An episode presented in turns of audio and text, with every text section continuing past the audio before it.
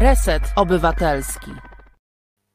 Dobry wieczór Państwu, nazywam się Stara Fliger, e, jestem dziennikarką, publicystką. Oglądają Państwo Reset Obywatelski, a w nim premierowy odcinek mojego programu Dawno, dawno czemu.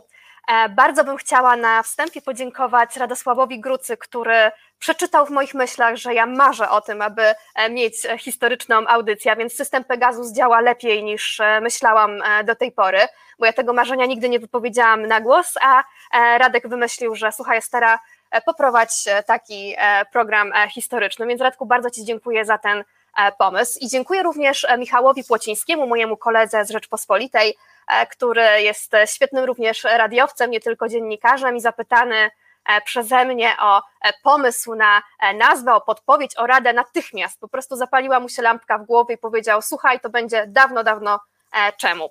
E, bardzo również dziękuję Marcinowi Celińskiemu e, za to, że zaprosił mnie na pokład i że mogę realizować e, ten program, a sponsoruje ten program grupa Rabarbar. Drodzy Państwo, dzisiaj moim i Państwa pierwszym gościem jest profesor Rafał Wnuk, wykładowca Katolickiego Uniwersytetu Lubelskiego, współtwórca Muzeum II Wojny Światowej i wystawy stałej w tym muzeum. Dobry wieczór, panie profesorze. Dobry wieczór. E, I porozmawiamy, drodzy Państwo, o podziemiu niepodległościowym. E, jesteśmy kilka dni po 1 e, marca, więc po Dniu Żołnierzy Wyklętych. I wokół tego tematu będziemy krążyć przez najbliższą godzinę. E, panie profesorze, moje pierwsze pytanie. Czy to prawica wprowadziła do dyskursu e, publicznego temat podziemia niepodległościowego? Nie, e, to nie jest tak, że, że to jest diaboliczny plan świetnie zorganizowanej prawicy lub jakiejkolwiek innej grupy ideowo-politycznej. Mm, ja mm, po prostu doskonale pamiętam te początki, które to początki sięgają lat 80. E, ja bym zainteresowania e, podziemiem antykomunistycznym, kwestią dochodzenia niepodległości różnymi drogami, również e, drogą akcji czynnej, sytuował właśnie gdzieś tam w połowie lat 80., a może nawet jeszcze wcześniej, kiedy to ludzie, którym się nie podobał PRL, ci młodzi radykałowie Solidarności, którzy tak naprawdę w tej Solidarności e, będącej związkiem zawodowym nigdy nie byli, a w roku 83-4 e, e, mieli te 19, 20, 18 lat. Dla nich, no, byłem jednym z takich ludzi, prawda, dla tych, nazwijmy ich młodymi wilczkami. Mm, pewien język, sposób myślenia e, e, starszego pokolenia e, wydawał się być już zgrany i szukali jakiejś, szukali, szukaliśmy jakichś ideowych postaci, jakichś, jakichś modeli, do których można byłoby nawiązać. I wówczas pojawiły się pierwsze teksty pierwsze, pierwsze takie osoby, które e, e, wydawały nam się właśnie takimi bardzo ciekawymi punktami odniesienia. Wtedy właśnie w podziemiu powstała książka, mm, została opublikowana książka pierwsza o, o upaszce. Paweł Jasienica dla nas, dla mnie y, osoba bardzo ważna, bo jego książki w latach 70., 80. były publikowane, nawiązujące do właśnie tej Polski Jagiellońskiej itp. Okazał się być żołnierzem podziemia antykomunistycznego, y, człowiekiem jakby związanym z upaszką. Pojawiły się pierwsze, pierwsze książki o ogniu, one wszystkie były pisane w takim no, y, y, y, tonie, sosie patriotyczno-hagiograficznym. To, to, to nie były mm, analizy naukowe, ale, ale takie no, popularyzujące e, e, prace, które działały na nas niesłychanie mocno. W efekcie, jak przyszedł koniec lat 80., to już się pojawiła grupa ludzi, którzy myśleli, czy tym się jakoś naukowo nie zająć. Ja bym takie dwie grupy mm, jakby bardzo mocno e, e, już instytucjonalnie zarysowane, stworzone, pokazał na przełomie lat 80. i 90., to jest to, to, to środowisko, z którego ja pochodzę, czyli seminarium magisterskie, a potem seminarium doktorskie profesora Tomasza Strzembosza. On jakby pozwolił nam badać te rzeczy, które na, wielu środowiskach były uznawane za niebadalne, a to z tego powodu on nam pozwolił, bo on uważał, że mm, relacja jest tym źródłem, na którym można spróbować się oprzeć. I myśmy po prostu zaczynali od zbierania relacji. Drugie środowisko to jest środowisko, środowisko krakowskie, środowisko wokół e, wtedy jeszcze młodego historyka, doktora, potem doktora habilitowanego, który się wcale historią najnowszą nie zajmował, Janusza Kurtyki, e, który to Janusz Kurtyka zafascynował się e, tym momentem przechodzenia Armii Krajowej w inny rodzaj konspiracji i założył zeszyty historyczne wino. I to było drugie środowisko, które się już tak no, profesjonalnie profesjonalnie, e, akademicko spróbowało zmierzyć z tematem podziemia powojennego. Także, jakby to powiedzieć, ideowa e, e, ideowa fascynacja, próba znalezienia nowego modelu ustosunkowania się do, do rzeczywistości PRL-u doprowadziła nas do próby znalezienia tych, prawda, radykalnych opozycjonistów, drugiej połowy lat 40. Mhm. E, Pretekstem do naszego spotkania, oprócz tego, iż 1 marca był Dzień Żołnierzy Wyklętych, jest to, iż Instytut Pamięci Narodowej e, wznawia e, Atlas Polskiego Podziemia Niepodległościowego. E, wkrótce ma trafić z, księga, z drukarni do księgarni IPN-u. I troszeczkę o tym atlasie, gdybyśmy spróbowali porozmawiać, tak? bo zanim pojawili się żołnierze wyklęci, było właśnie to podziemie niepodległościowe. I coś o tym wydawnictwie, panie profesorze, o jego początkach i o tym, że to nie IPN prezesa Jarosława Szarka ten temat właśnie właśnie wprowadził. No y, tak, to jest taki dla mnie jasne i oczywiste, że, że mm, y, odpowiedź na, na, na, takie pytanie, czy też zadanie mi, y, opowiedze, danie mi zadania, opowiedzenia o Atlasie, w ogóle nie kojarzę go z, z, z obecnym Instytutem Pamięci Narodowej. A powiem tak, mm, Instytut Pamięci Narodowej de facto zaczął działać w roku 2000 i w tym IPN-ie znalazły się osoby z obu środowisk, o których mówiłem, czyli zarówno z, mm, ze szkoły profesora Strzembosza, z seminarium profesora Strzembosza, jak i z osoby związane z e, zeszytem historycznymi winu. Mieliśmy różne podejścia do niektórych spraw, ale to nie jest istotne w tym momencie. E, w efekcie w tym IPN-ie, który proszę pamiętać, miał się zajmować e, rozliczaniem zbrodni komunistycznych. A więc powinniśmy się zająć jako instytucja przede wszystkim Urzędem Bezpieczeństwa, Służbą Bezpieczeństwa, informacją wojskową, ewentualnie oczywiście również też e, e, historią partii. Ale w tym IPN-ie znalazła się grupa ludzi, których ta, ta służba bezpieczeństwa interesowała mniej niż podziemie e, powojenne, tym bardziej, że ono było w naszych oczach jakby, no, czymś bardzo interesującym. Mm, no i y, ja pomyślałem, że trzeba skorzystać z tej, z tej okazji, że jest grupa ludzi, która naprawdę chce się czymś zajmować. Uważam, że y, y, pracownik naukowy, który pracuje dlatego, że mm, się interesuje czymś, jest lepszy niż ten, który pracuje dlatego, że mu szef coś zlecił. I mm, przez jakiś czas myślałem, co zrobić, bo wiedziałem, że nie ma szansy na to, aby napisać monografię, czy też e, e, mm, nie tylko mono, coś więcej niż monografię, niż jakieś szerokie opracowanie polskiego podziemia e, przez jednego autora. No i ja mm, pochodzę z Katolickiego Uniwersytetu Lubelskiego, gdzie powstało coś takiego jak Atlas Kościoła mm, pracownik Łoczowskiego i pomyślałem, że ten model ten model pokazywania historii na tym etapie badań będzie ciekawy. E, udało mi się przekonać do tej idei e, szefa Biura Edukacji Publicznej e, Pawła Machcewicza, Antoniego Dudka, Władysława Buchaka, Agnieszkę Rudzińską, czyli te osoby, które wtedy stały na czele Instytutu, na czele pionu badawczego IPN-u. Oni bez entuzjazmu, ale się zgodzili ale się zgodzili. Udało mi się mi, Sławkowi Poleszakowi, Agnieszce Jaczyńskiej przekonać ich do tego pomysłu i powiedzieli, dobra, spróbujcie.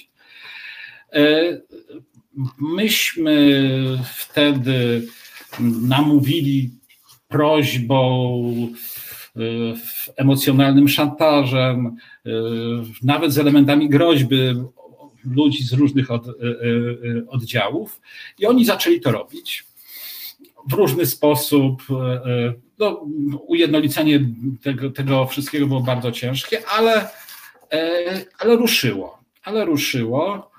I w 2006 roku, już te, piątym, szóstym, te, te, te, mm, ten atlas już był no, bliski końca, niemal zamknięty. E, wtedy nastąpiła zmiana e, wśród e, władz IPN. Prezesem został Janusz Kurtyka. I on, kiedy zobaczył ten materiał, on powiedział: To jest, to jest absolutnie priorytet, to jest rzecz wspaniała. W ogóle poczułem, że, że mu się bardzo podoba tak bardzo, że aż się e, trochę przestraszyłem. E, mm, no i on e, miał inny sposób niż poprzedni prezes zarządzania, no i wysłał bardzo silny sygnał do wszystkich oddziałów, że trzeba jak najszybciej kończyć. I dzięki temu w 2007 roku ten, ten atlas wyszedł. No i okazał się być y, dużym wydarzeniem y, y, wydawniczym, naukowym.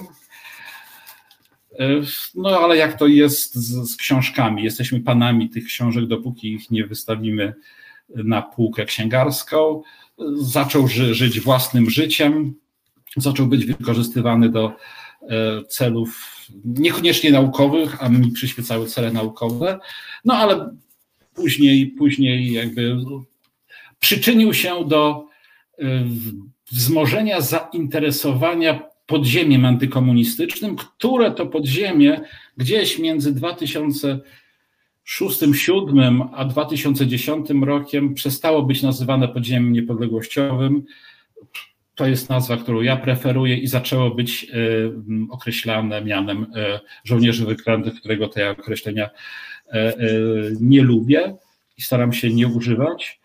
Mm, no i ten atlas sobie żył i żeby jakby historię skończyć, e, jakieś 7-8 lat temu Łukasz Kamiński, ówczesny prezes IPN-u, wpadł na pomysł, żeby wydać ten atlas po raz kolejny, ale ja powiedziałem, że żeby wydać, Sławek Poleszak również, który też był współredaktorem, e, no, że jego trzeba po prostu e, w niektórych miejscach e, bardzo mocno poprawić, żeby badania jednak poszły do przodu. No i gdzieś chyba w 2014 roku zaczęliśmy przygotowywać drugie wydanie. To przygotowywanie drugiego wydania było niekiedy trudne, były, okazało się że są różnego rodzaju instytucjonalne pułapki, nie tylko instytucjonalne pułapki. E, krótko mówiąc, e, e, nasze wstępy, które przygotowaliśmy do Atlasu, nie, nie bardzo się podobały szefostwu IPN-u, więc trochę wszystko się odwlekało. I, I w końcu został wydany w 20 drugim roku. Ja się śmieję, że przygotowanie atlasu poprawionego i rozszerzonego trwało dłużej niż na zrobienie go od zera. Mhm. I e, pan profesor wywołał te, trzecie e, pytanie, więc dlaczego nie żołnierze wyklęci? Dlaczego pan profesor nie lubi tego terminu i e, dlaczego e, proponuje go nie stosować? Że, może najpierw dwa słowa, kto wymyślił e, tą, e, mhm. tą, ten termin. Pretendentów do, do ojcostwa jest dwóch czy też autor i, i, i środowisko, czyli żołnierz podziemia e, Jerzy Ślaski, który napisał książkę Żołnierze, Wyklę, Żołnierze Wyklęci. Nie pamiętam, w 92 lub 3 roku ona wyszła, natomiast jestem przekonany, że jak każdy, kto pisał książkę, że to pojęcie, ten, to słowo e, musiało w nim być wcześniej, zapewne się z e, ludźmi dzielił tym pomysłem. I y, myślę, że do znakomitej większości odbiorców termin żo żołnierze wyklęci trafił przez Szlaskiego. Natomiast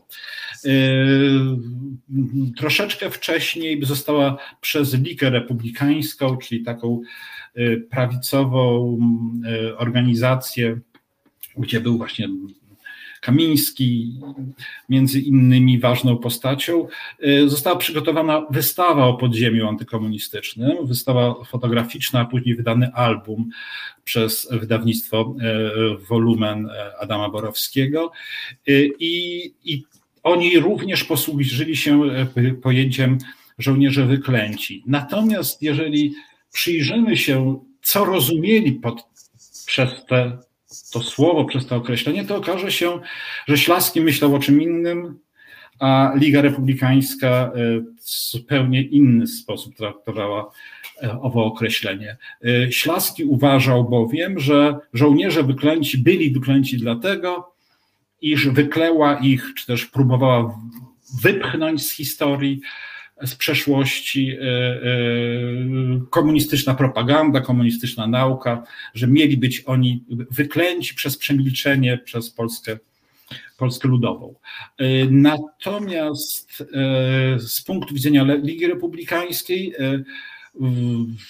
grupą czy też instytucją dokonującą wyklęcia była trzecia Rzeczpospolita, polskie państwo, które nie było w tej formule, w jakiej istniało i istnieje, e, e, akceptowane prze, przez to środowisko. Krótko mówiąc, chodziło o to, kto wyklina.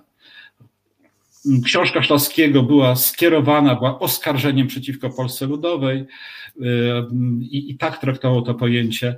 Natomiast Liga Republikańska ostrze krytyki kierowała do III Rzeczpospolitej, twierdząc, że to ona właśnie pozostawiła to podziemie antykomunistyczne poza, poza mm, obszarem dyskusji. Także, także y, y, traktowała tych żołnierzy wyklętych, cudzysłów, nie mój język, jako, jako oskarżenie, jako swego rodzaju nie tylko oskarżenia, ale, ale mm, miecz do podważania państwa, jakim, jakim żyliśmy i żyjemy. Mhm to dlaczego nie żołnierze wyklęci? Dlaczego pan profesor nie lubi tego terminu? Dlaczego nie lubię tego terminu? Oj, tutaj y, musiałbym długo mówić, a radio nie lubi zbyt długiej frazy. Y, spróbuję to więc krótko y, jakoś ująć. Pierwsza rzecz, nieostrość. Nauka, myślenie precyzyjne potrzebuje terminów, które można jakoś e, e, w miarę precyzyjnie włożyć w opowieść. Żołnierze wyklęci to w moim przekonaniu, powtórzę tu termin, którego zbyt często używam, ale powtórzę, to termin worek. To jest taka torba, do której się wrzuca e, absolutnie wszystko i, i, i mm, grupy, które z pewnością nie, nie chciałyby występować przeciw, obok siebie, a nieraz występowały przeciwko sobie, znalazły się e, e, w jednym, w jednym zbiorze. Prawda? To, to, to, to tak być nie może. Druga rzecz to samo słowo żołnierz.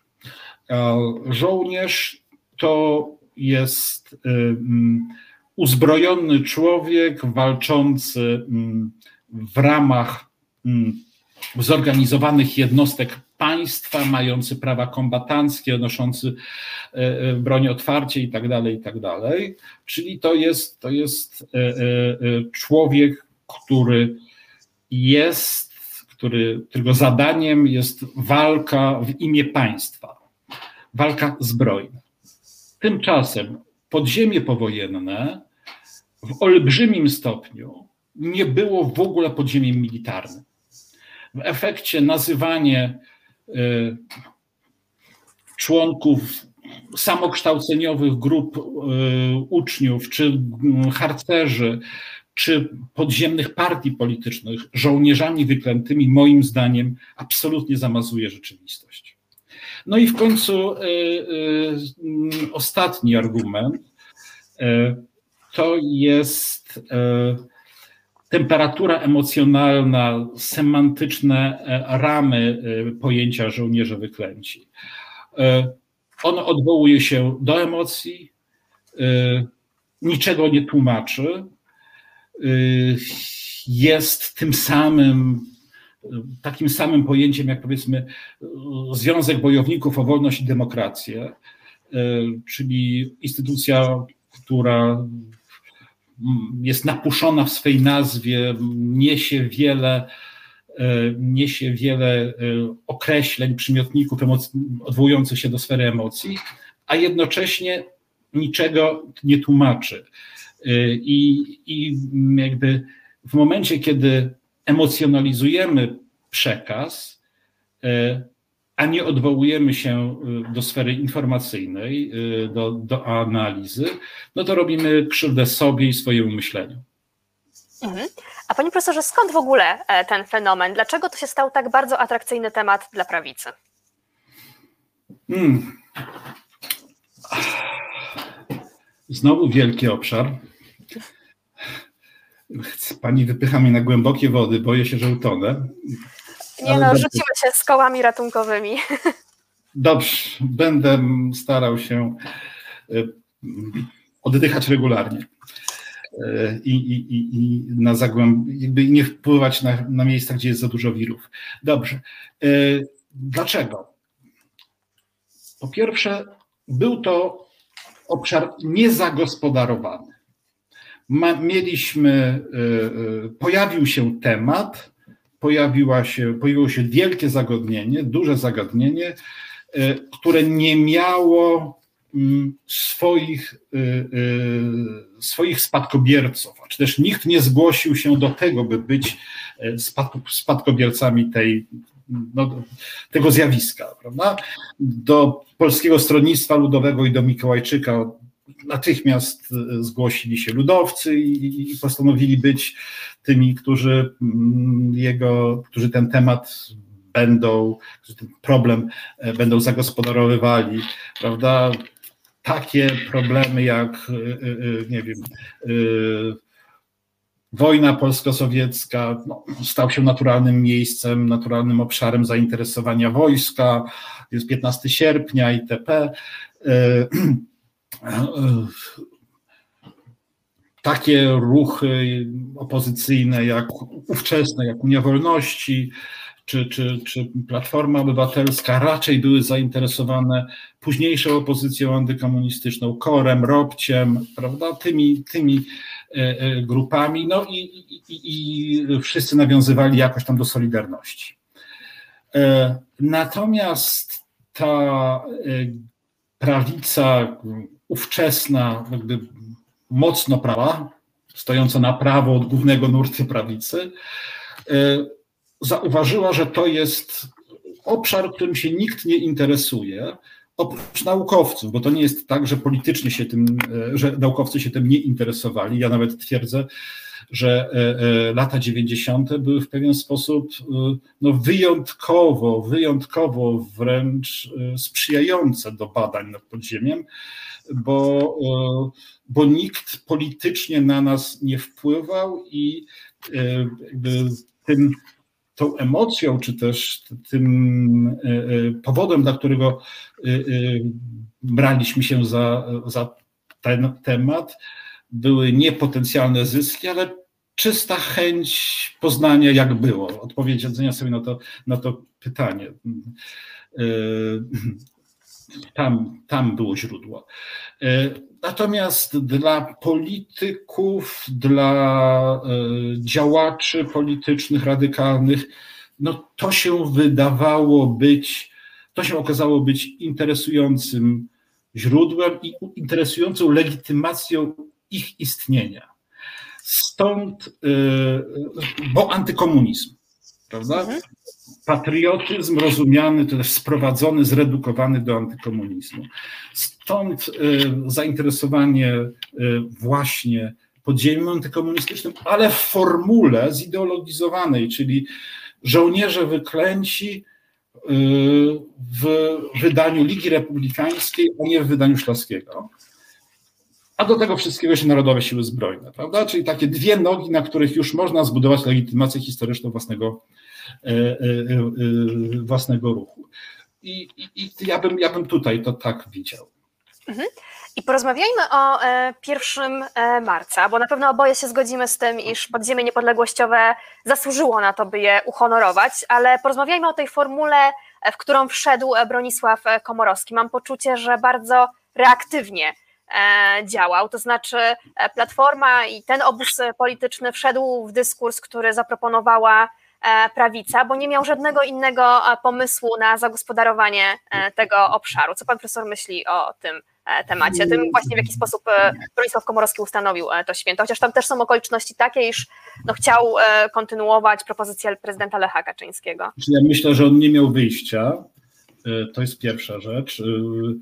Po atmosfera po katastrofie smoleńskiej była taka, że gdyby on zmienił przecinek w e, e, propozycji, e, która została mu na biurku, no to by wywołał no, takiego rodzaju burzę polityczną wówczas, która jeszcze bardziej podgrzałaby i tak, i tak niezwykle gorącą atmosferę. To raz. Dwa, ja nie sądzę, żeby e, wczesny prezydent Komorowski w ogóle miał coś przeciwko. Mhm. E, proszę pamiętać, że on się wywodził sam z tradycji jakowskiej, a część jego e, środowiska, znaczy środowiska jego ojca, ludzie, z którymi żył, to byli ludzie, którzy byli mm, członkami podziemia e, antykomunistycznego e, e, działającego przeciwko Sowietom, czy przeciwko, przeciwko Sowietom z Wilejszczyzny, bo tam część jego, stamtąd jest część jego rodziny. W związku z tym on absolutnie uważał, że tych ludzi trzeba trzeba uczcić. I ja tutaj nie widzę nic zdrożnego w tym, że to zrobił. Natomiast y, zresztą nie kryliśmy tego w rozmowach z, między sobą, z kolegami różnymi, koleżankami, badaczami i badaczkami, y, że jakby y, rzeczywiście w elitach mm, władzy przełomu XX i XXI wieku, mimo że było mnóstwo historyków, jakbyśmy zobaczyli to, co trzeci to historyk, to, to, to nie było refleksji i nie było pomysłu, co z tym zrobić. E, oni, myśląc bardzo schematycznie, również by kupowali ten worek, nieważne czy go w tej chwili nazywamy żołnierze e, wyklęci, czy podziemie komunistyczne, czy podziemie niepodległościowe, i widzieli worek, a nie widzieli, co jest w środku. To jest troszkę tak, jakby powiedzieć podziemie antyniemieckie i nie zauważyć, że tam jest Armia Ludowa, Gwardia Ludowa, Narodowe Siły Zbrojne, Armia Krajowa, mm, Polska Armia Ludowa i tak dalej, i tak dalej. Jakby, gdyby wrzucić im do jednego wiorka właśnie Armię Ludową i Armię Krajową, by zaprotestowali. Mhm. Natomiast nie zauważali, że w worku jest, są Narodowe Siły Zbrojne i, i Zrzeszenie Wolności i Niezawisłość, a nie wiedzieli, bo to było wszystko na etapie, gdy jeszcze nie było książek, gdy jeszcze nie było opracowań i i oni myśleli w taki sposób bardzo no, schematyczny, taki no, popularny, nieanalityczny, się nie chcieli uczyć. Mhm. E, a spójrzmy teraz z drugiej strony, po lewej stronie sceny e, politycznej, jeśli pan profesor to e, obserwuje, bo mamy z jednej strony właśnie tą narrację prawicową, gdzie ci wszyscy żołnierze e, wyklęci są bez skazy i z drugiej strony mamy reakcję lewicy, iż wszyscy byli bandytami, a przecież podziemie niepodległościowe to też spektrum poglądów od lewej do prawej. Y, I tu znowu wyjdzie ze mnie historyk, również historyk. Bardzo dobrze. Który, który patrzy na pewne obszary y, jakby z, własne, z własnej pamięci próbuje je analizować. W latach 90. lewica ze swoim przekazem historycznym w ogóle nie istniała. Śmiem twierdzić, że zresztą dalej nie istnieje z, z, z programem pozytywnym y, dekonstruować, potrafi konstruować swojej przeszłości już tak dobrze nie potrafi. Może teraz coś się zmienia, ale to się dzieje bardzo powoli. E, w efekcie e, to hasło wyborczo bardzo udane Kwaśniewskiego, wybierzmy przyszłość, pozwoliło mm, lewicy nie myśleć, w ogóle nie wchodzić w problem historyczny i, ta, i, i jakby do, do po, początku XXI wieku mamy, mamy swoisty dezinteresowany z tamtej strony, brak zainteresowania e, e, i brak jakiegokolwiek, jakiejkolwiek próby e, e, zmierzenia się z tematem. No, oczywiście były jakieś teksty w nie, ale y, one y, trudno było z nimi dyskutować, bo, bo miały poziom ówczesnych tekstów, ówczesnych, y, ówczesnej gazety nie, czyli, mm, czyli coś, co w ogóle się, mm, co było poza marginesem jakiego, jakiegokolwiek dyskursu.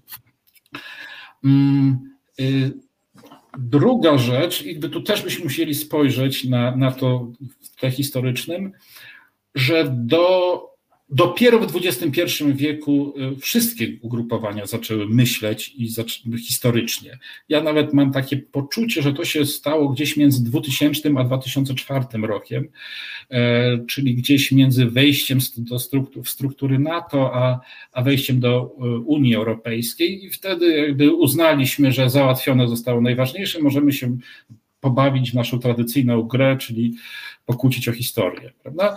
Więc by, tak to też bym gdzieś w tle, w tle widział. Chyba pierwszym takim y, projektem świadomej polityki historycznej to była próba opowiedzenia o polskim wkładzie wywiadowczym zwycięstwo w II wojnie, wojnie światowej i to była inicjatywa Jana Nowaka-Jeziorańskiego i ona miała charakter rzeczywiście jakby polityki historycznej, czyli wciągnięcia Wielkiej Brytanii, ich naukowców, sprzedaży tej historii po angielsku, w angielskich wydawnictwach, no, krótko mówiąc włączenia polskiego, polskiej nauki, polskiego postrzegania historii w nurt europejski. To była sensowna polityka Y, y, historyczna. Wróćmy do, wróćmy do lewicy. Lewica była, jest chyba do dziś reaktywna względem polityki y, historycznej prawicy i to, na co ją było stać, i chyba wciąż, przynajmniej jeśli chodzi o kwestię podziemia antykomunistycznego, no to jakby przedstawię, upraszczać i przedstawiać e, e, w wyłącznie wykrzywionym lustrze, czyli zamiast żołnierze wyklęci, żołnierze przeklęci, prawda? Zamiast bohaterzy, mordercy. No, to jest e, to jest kalka, czy też odwrócenie tego, co robi prawica. Natomiast to, co robi prawica, było odwróceniem tego, co, co robiła historiografia i propaganda PRL-u, czyli tam, gdzie y, y, tam, gdzie, tam, tam, gdzie PRL wstawiała bandyci, tak, tam ta polityka polityki historycznej wstawia bohaterzy lub, lub partyzanci. Dziś w tej, w tej opowieści jest znowu odwrócenie, czyli de facto nieświadome powrócenie do języka PRL, co znowu jest niezwykle wygodne dla prawicy, którzy mówią, a wy jesteście po prostu tacy sami jak ten okropny PRL, więc nie ma co z wami rozmawiać. Tak się, tak się delegitymizuje e, e, e, lewicową opowieść o, o, o podziemiu antykomunistycznym. A w tym podziemiu antykomunistycznym dużą, ważną rolę odgrywali socjaliści, odgrywali ludowcy, którzy z punktu widzenia dzisiejszego spektrum no, byliby lewicą. Zresztą, jak spojrzy się e, na, mm, jak spojrzymy, kto założył najważniejszą i największą organizację e, e, podziemną, czyli Zrzeszenie Wolność i Niezawisłość, pułkownik Jan Rzepecki, to był człowiek absolutnie lewicowej tożsamości. E, I, i gdyby, gdyby lewica chciała go odkryć, znaczy on mógłby być też równie dobrze przez, jakby to powiedzieć, liberalne elity również być odkryty. Też by mogli go wziąć e, e, jako, jako ważny symbol, punkt odniesienia e, do tej, tej głównej narracji, która dziś obowiązuje. Na tym drzewie, jakim jest podziemie powojenne, jest dużo owoców, tylko trzeba je rozpoznać i umieć zerwać. Mhm. Ale chyba pewnym nowum e, i sporym wydarzeniem jest przypominanie o ofiarach na przykład Burego. Pamiętam taki marsz, który rozpoczął się pod siedzibą IPN-u w Warszawie, konkretnie pod przystankiem Historia i on miał właśnie, to było 2-3 lata temu, upamiętnić ofiary między innymi Burego. Pamiętam też, iż Rzecznik Praw Obywatelskich Adam Bodnar składał wieniec na grobie ofiar, więc coś się jednak dzieje tutaj z tej drugiej strony i to też jest pewne nowum. Znaczy, mm, I tak i nie. E, bo to, o czym pani mówi, to jest e, strategia delegitymizowania podziemia antykomunistycznego przez pokazywanie tych przypadków, które oczywiście były i trzeba je pokazywać i nazywać po imieniu, które pokazują, e, które mm, pozwalają e, na kontynuację opisu podziemie to mordercy. I nieważne, czy będziemy mówili o wierzchowinach, e, czy o zaniach, czy o to jest jedna z wiosek wymordowa białoruskich wymordowanych przez Burego, czy będziemy przypominać sprawę mm, sprawę wozaków, znowu kwestia, kwestia Burego, to wpisuje się w ten prosty schemat, no trzeba, to są bandyci, trzeba cały ten ruch y, y, zepchnąć na margines. To jest proste. Natomiast nie ma próby pokazania, iż po 1945 roku, czy też od 1945 roku, istniała duża grupa ludzi myślących lewicowo, jednocześnie niepodległościowo i niegodząca się na PRL. I że ci ludzie wiele robili, y, aby, aby z tym PRL-em skończyć, aby mu się przeciwstawić. Y, I oni mówili, mówili y, rzeczy rozsądne, ciekawe, znowu wrócę do Zrzeszenia Wolność i Niezawisłość. To jest środowisko, które wymyśla, wymyśla strategię, pierwszy raz w Polsce strategię walki bez walki, non-violence, prawda? I, i, I, to jest, nie wyszła ta strategia, ale ją wtedy wymyślono i próbowano, i próbowano do Polski wprowadzić. To, tego wszystkiego pewne środowiska, które powinny zauważyć, które powinny chcieć zbudować własną legitymację również e, e, w oparciu o, o, o wydarzenia drugiej połowy lat 40., no, no, nie, nie, nie, korzystają z szansy, no ale cóż, ich sprawa, nie moja, ja jestem historykiem, oni powinni się zajmować polityką, również polityką historyczną. Mhm. A porozmawiamy teraz chwileczkę o samym IPN-ie i jak to się zmieniało i zostańmy przy, przy Burym. E, bo pamiętam, iż w 2019 roku na stronie Instytutu Pamięci Narodowej zostało opublikowane oświadczenie w którym podważono wyniki śledztwa prokuratora Dariusza Olszewskiego z 2005 roku bez jego wiedzy.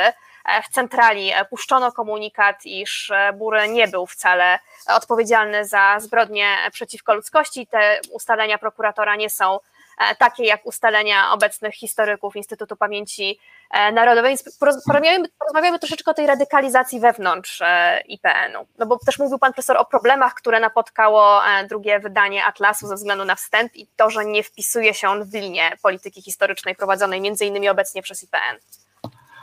No i proszę, o łagodny wymiar kary, bo ja od 2009 roku jestem poza Instytutem Pamięci Narodowej i ja pamiętam IPN z lat 2000-2008.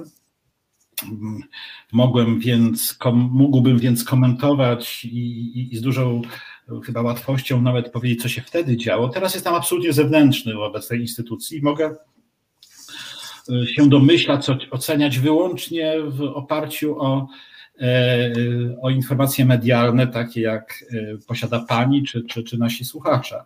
Jedyne, jedyna przewaga, jaką mam, to wiem mniej więcej, jak to działa w środku, czyli jak, czym się zajmuje który dział i, i, i, co można zrobić z papierami, czyli z dokumentami, ewentualnie jak można pewne rzeczy przedstawić e, medialnie. Tyle.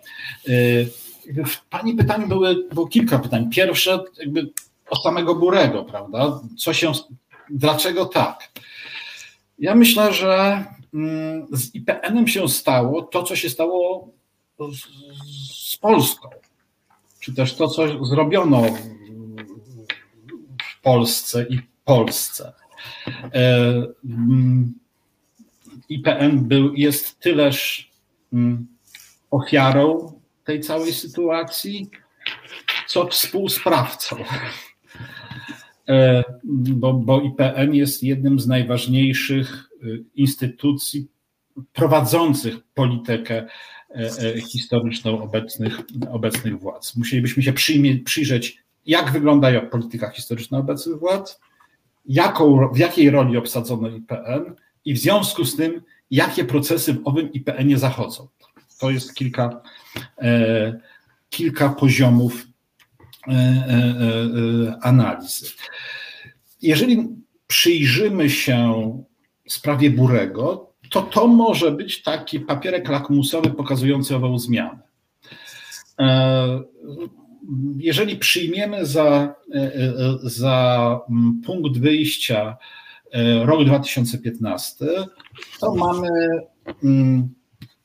instytucję, w której członkowie kolegium Instytutu Pamięci Narodowej są co prawda wybierani, czy też byli co prawda wybierani przez Sejm, Senat, ale wyłącznie spośród kandydatów wytypowanych przez uniwersytety, przez środowiska naukowe. Czyli y, Sejm nie mógł sobie wybrać kogokolwiek, ale musiał wybrać spośród specjalistów ustawa z 15 roku zmieniła IPN e, w tym kierunku, żeby odebrać mu wszelkie cechy instytucji obiektywnie badającej przeszłość, a nadać mu cechy e, instytucji propagandowej, będącej mm, powolnym instrumentem w rękach rządzącej partii.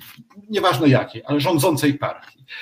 Y, odklejono całkowicie IPN od Akademii i stworzono z niego coś w rodzaju instytucji y, no, historyków na służbie, czy też y, mm, historyków resortowych. Oni nie muszą robić, nie muszą robić stopni naukowych, prawda? Po prostu mają wykonywać polecenia to jest chyba jedna z niewielu instytucji, która działa w nauce, gdzie nie naukowiec ocenia naukowca, ale urzędnik powołany przez partię polityczną i podległy partii politycznej, a czasem po prostu członek partii politycznej, zarządza historykami. To on decyduje, to jakby polityczna afiliacja decyduje bardzo często, jakie badania mają być podniesione, a jakie nie, kto zostanie nagrodzony, a kto nie zostanie nagrodzony.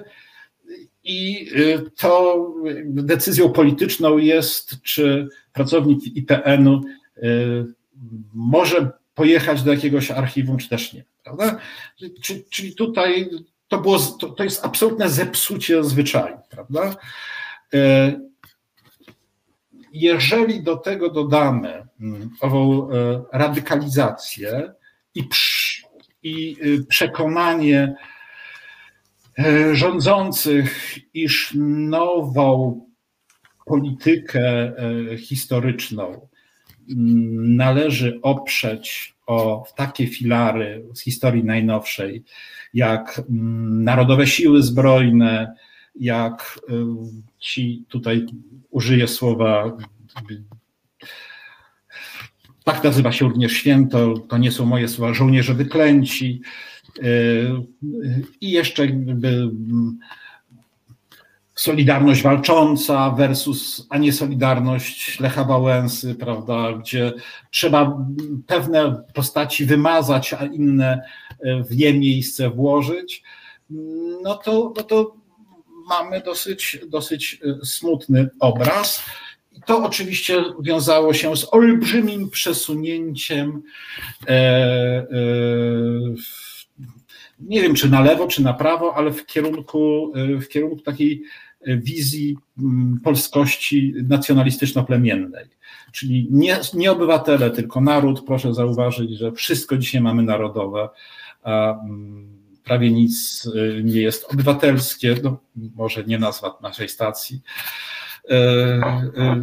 Mm, I w tym momencie, jeżeli krótko mówiąc, y, polskość jest z definicji dobra, i zawsze pozytywna, to jeżeli Polacy zabijają Białorusinów, to oni muszą ich zabijać słusznie. I e, to przesunięcie w tekstach e, oburym, ten komunikat, jestem przekonany, wynikał z głębokich przekonań osób, które ów komunikat, komunikat sporządzały, że tak właśnie jest, że mniejsza o decyzję prawników, mniejsza o to, co, co, co, co ci sędziowie czy też prokuratorzy mówią, to to nie jest istotne. E, ja, nawet jeżeli coś takiego powiedzieli, to znaczy, że oni działali przeciwko Polsce, a teraz ta grupa, która przygotuje ten komunikat, która pokaże, że Mury był dobry, a Białorusini e, zginęli słusznie lub przypadkiem, no to, to tak należy, bo, to, bo na tym polega w gruncie rzeczy mm, pedagogika E, e, pedagogika dumy, prawda?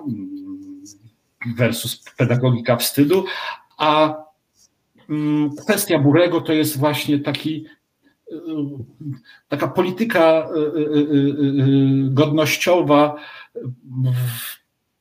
ją można obserwować na tym przykładzie jak przez szkło powiększające. Po prostu Białorusini czy Ukraińcy ginący z rąk polskiego podziemia nie mogą mieć racji, czy też nie, to, to jest w ogóle wykluczone. I, I za takim myśleniem idzie, e, idzie to, co się stało gdzieś między 2005 a 2000, jeśli dobrze pamiętam, 18 rokiem w IPN. Mhm. I dwa ostatnie pytania, jedno ode mnie, jedno od słuchaczy. Dotknęliśmy przez sekundę tematu Narodowych Sił Zbrojnych. Panie profesorze, dlaczego NSZ wypiera AK? Dlaczego prawica E, poświęca więcej e, siły, energii na e, Narodowe Siły Zbrojne niż na AK, wręcz je traktuje, AK traktuje wręcz po mm, bardzo no, brzydko po macoszemu i no dzisiaj AK nie ma już takiego znaczenia w narracji historycznej prawicy, wręcz żadne. Powodów widziałbym kilka. W momencie, kiedy następuje to przesunięcie z pojęcia obywatele ku nacjonalizmowi i postawienie w centrum e, e, ideologii narodowo, narodowej, no to siłą rzeczy polskie państwo podziemne, które w ogóle już znika, i Armia Krajowa jako, ar, jako armia owego polskiego państwa podziemnego, państwa obywatelskiego, prodemokratycznego, wielonurtowego. No, to nie jest dobry przykład, więc ją trzeba, trzeba, trzeba. Tak wychodzi. Ja nawet nie sądzę, żeby to był element planu, ale, ale ono po prostu przestaje być ważne w momencie, kiedy mówię, patriotyzm sprowadzamy do antykomunizmu, e, a wspólnota narodowa jest ważniejsza od wspólnoty obywatelskiej lub państwowej.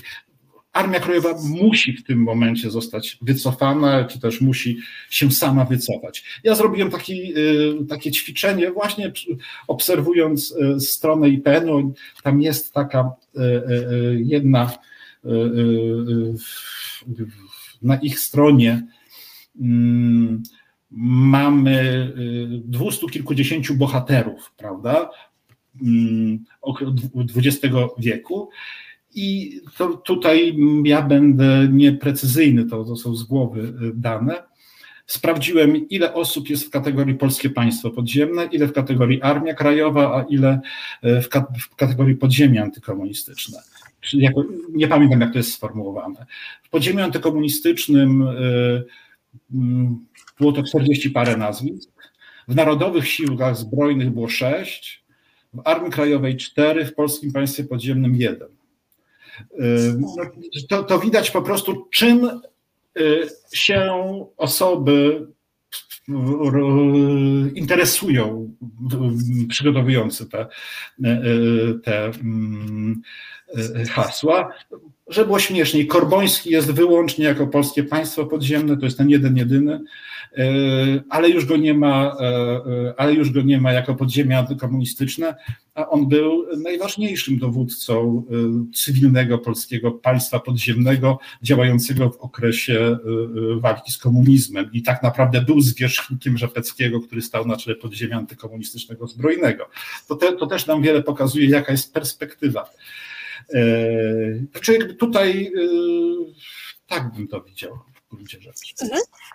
I ostatnie pytanie właśnie od słuchaczy tutaj e, pojawia się takie, to będzie najtrudniejsze, to teraz popłyniemy bardzo daleko i na głębokie wody, bo pewnie pan profesor mógłby o tym bardzo długo mówić.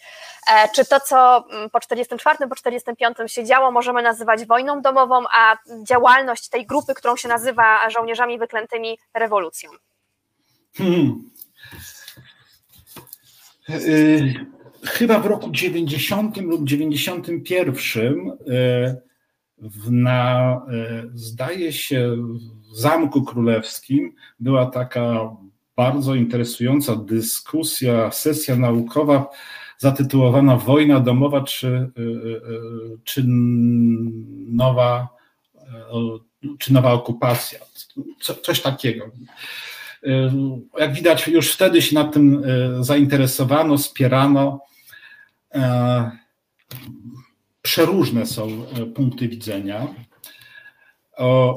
Ja przyznam, że im dłużej e, badam, im bardziej się otwieram również na badanie takich kwestii, na czytanie książek, tekstów, dokumentów dotyczących niepolskiego podziemia, tym więcej mam wątpliwości i tym, e, tym trudniej mi się e, mówi, a szczególnie w sposób prosty wyjaśnia pewne rzeczy.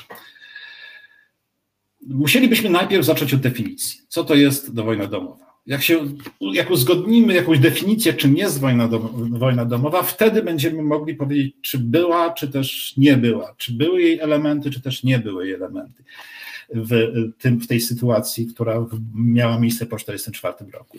Jeżeli uznamy, że wojna domowa wybucha wtedy, kiedy w ramach e, autonomicznie funkcjonującego społeczeństwa pojawiają się e, dwie grupy, które w pewnym momencie, niezależnie od czynników zewnętrznych, zaczynają do siebie strzelać, żeby nie być gołosłownym. Wojna północ-południe tam nie było trzeciego diabła, który by y, y, w garnku mieszał. Y, wojna domowa w Hiszpanii. republika versus prawica, prawda, versus Franco. Czy to, co się działo mm, po, po rewolucji, czy, czy po rewolucji, czyli wszystko znowu trzeba by zdefiniować, czym była rewolucja w Rosji, która doprowadziła do powstania Związku Radzieckiego, kiedy różne grupy zaczynały do siebie strzelać niezależnie od tego, co było na zewnątrz, no to w tym ujęciu z pewnością nie możemy mówić o wojnie, e, o wojnie domowej. Jeśli zaś uznamy, że do istnienia wojny domowej wystarczy fakt strzelania ludzi tej samej nacji do siebie, albo ty, obywateli tego samego państwa do siebie, no to wtedy możemy powiedzieć, że w, w tych czy innych przypadkach mieliśmy do czynienia z, z, z, jakimiś, z jakimiś objawami wojny domowej. Ja bym, mi jest zdecydowanie bliższe spojrzenie e, systemowe, czyli że e, mm, nie wystarczy, aby e, Niemcy na przykład napuszczali Ukraińców na Polaków, a, i, i wtedy Wołyń byłby wojną domową wywołaną przez Niemców, prawda? Nie byłby, bo Niemcy wcale nie napuszczali Ukraińców na Polaków, ale przyjmijmy. Albo gdyby powiedzmy Brygada Świętokrzyska, która otrzymuje pomoc od, od, od, od Niemców, zwalcza podziemie antykomunistyczne, to też nie jest wojna domowa, moim zdaniem. Choć pewne elementy pewnie byśmy znaleźli. Pol, w Polsce po 1944 roku y, władza została wprowadzona, siedziała na magnetach i być może wojnie, wojna domowa w Polsce po wojnie by, by wybuchła, gdyby, mm, y, y, gdyby historia się potoczyła inaczej i Polacy by sobie nawzajem rzucili się do gardeł. Nie możemy tego wykluczyć, ale tak się nie stało, bo Polacy nie mieli za bardzo wyjścia. Nasze społeczeństwo po prostu znalazło się w sytuacji zdominowania, całkowitego zdominowania przez Związek Radziecki. I z jednej strony mieliśmy, e, mieliśmy do 1946 roku praktycznie, do, do, do początku 1946 roku sytuację, w której właściwie żadna akcja przeciwko podziemiu nie była udana bez NKWD prawda? To jest, to jest pierwszy, pierwsza rzecz. Y, I, I z jednej strony była, było obce państwa, z drugiej strony były różne grupy polskiego społeczeństwa. Ja bym tego wojną domową nie nazwał. Nazwałbym to ruchem oporu, czy też różnego rodzaju y, y, ruchami oporu o bardzo zróżnicowanym profilu ideowym. Bardzo dziękuję. E, myślę, że moglibyśmy tutaj jeszcze drugą godzinę e, rozmawiać, ale mam nadzieję, że jeszcze pan profesor będzie kiedyś moim e, i państwa gościem. Więc bardzo dziękuję za tę godzinę. To była bardzo gęsta i fascynująca godzina. I w drugiej części programu zostaniemy przy temacie podziemia niepodległościowego, bo spotkamy się z Piotrem Lipińskim, z którym porozmawiamy o jego książce poświęconej piątej komendzie WIN i operacji Cezar, więc troszeczkę też zmienimy klimat na bardziej powiedziała, tak, e, tak, zmieniły klimat na bardziej e, sensacyjny. E, jeszcze raz bardzo, bardzo Panie Profesorze dziękuję za tą wspaniałą, pasjonującą godzinę. Dla mnie to było również bardzo, bardzo interesujące spotkanie. Dziękuję za zaproszenie i tych wszystkich, którzy zdecydowali się słuchać tych moich przydługich wywodów. Przepraszam za tą nazbyt rozciągniętą frazę. Absolutnie, jesteśmy wyposażeni w bardzo dobrą porcję wiedzy. Jeszcze raz dziękuję i teraz zapraszam na trzy minuty e, przerwy i będziemy łączyć się z naszym następnym gościem, Piotrem Lipińskim. Słuchasz Resetu Obywatelskiego. Reset Obywatelski działa dzięki Twojemu wsparciu. Znajdź nas na zrzutka.pl. Dobry wieczór Państwu. E, nazywam się Stera Fliger i oglądają Państwo program Dawno, Dawno Czemu w Resecie Obywatelskim. E, bardzo dziękujemy grupie Rabarbar za e, sponsorowanie tego programu. I w pierwszej części spotkaliśmy się z profesorem Rafałem Wnukiem, rozmawialiśmy o podziemiu niepodległościowym i w drugim zostaniemy w tym obszarze tematycznym i spotkamy się z Piotrem Lipińskim, reporterem, dziennikarzem, autorem m.in. książki Kroków 7 do końca, ubecka operacja, która zniszczyła e, podziemie. Książkę wydało niedawno e, Czarne. E, dobry wieczór, panie Piotrze. Dobry wieczór. Chciałam powiedzieć, że jak będę duża, to chciałabym pisać jak Piotr Lipiński. O, bardzo, bardzo miła. bardzo dos- dobra książka, znaczy czyta się to znakomicie, muszę powiedzieć, że serce mi waliło bardzo mocno i e, pamiętam ze swoich studiów, bo studiowałam historię, e, zajęcia o e, win, które były straszne, po prostu nudne i pamiętam jak się uczyliśmy e, też e, na zajęciach z historii po 45 e, na pamięć biografii e, wojskowych, e, łącznie z tym, jak mieli na drugie imię, gdzie są pochowani, jak nazywała się żona. Po prostu zostaliśmy zamordowani tą tematyką. E, Tymczasem chciałabym, żeby historycy właśnie tak pisali i e, w taki sposób e, docierali. E, Moje pierwsze pytanie, e, kiedy czytałam e, Pana książkę, pomyślałam sobie, że to będzie ta historia, od której chciałabym e, zacząć. Postać e, Czesława Białowąsa, e, pseudonim Małachowski. Tak, to jest rzeczywiście niesamowita postać, bo to jest człowiek, który e, opublikował w 1981 roku w miesięczniku Odra wiersze, wiersze, które były dość szokujące, szokujące takim swoim naturalizmem. On pisał o, o mordowaniu ludzi, ale o mordowaniu ludzi w tym pierwszym okresie powojennym, o mordowaniu ludzi z podziemia, E, I to wtedy wydawało się chyba taką prowokacją artystyczną. Ludziom wydawało się to prowokacją artystyczną, ponieważ jak się później okazało, to wszystko to była prawda. To znaczy, odtworzono potem losy wszystkich tych postaci, które zostały tam opisane w tych wierszach, i, i, to, i to była po prostu. To była po prostu prawda. No, Był to jeden z, jeden z agentów ubeckich, który, który no po prostu przetworzył artystycznie artystycznie przetworzył to wszystko, co, co, co przeżył po wojnie. Ale rzeczywiście te wiersze są wstrząsające tak naprawdę. Ja momentami miałem wręcz wrażenie, że one wyjątkowo dokładnie opisują e, ten cały tragizm tego, co się wszystko działo, bo on to wszystko właściwie sprowadzał do fizyczności. Tam, tam, e, tam nie było właściwie żadnych wzniosłych idei, tam było po prostu, tam była śmierć w błocie, śmierć od, stał, od strzału w tył głowy. I ja to sobie skojarzyłem z takim spotkaniem podobno prawdziwym, kiedy pułkownik Józef Różański, dyrektor Departamentu Śledczego Ministerstwa Bezpieczeństwa Publicznego, e, przesłuchi, przesłuchiwał kiedyś jakiegoś więźnia, być może właśnie winowca, ale w każdym razie żołnierza podziemia niepodległościowego. I, I on mu powiedział, wiesz co, to, to nie, nie, ma, nie ma sensu, co ty wszystko, ty wszystko robisz, bo tu nie ma niczego wzniosłego. Po prostu zaprowadzimy cię do piwnicy, palniemy ci, ci w łeb i to będzie koniec. Nie będzie niczego wzniosłego w tym wszystkim. I rzeczywiście w tych wierszach Białowąsa jest, jest ten taki klimat odarcia z właściwie ze wszystkiego poza tym, co jest fizyczne w tej historii.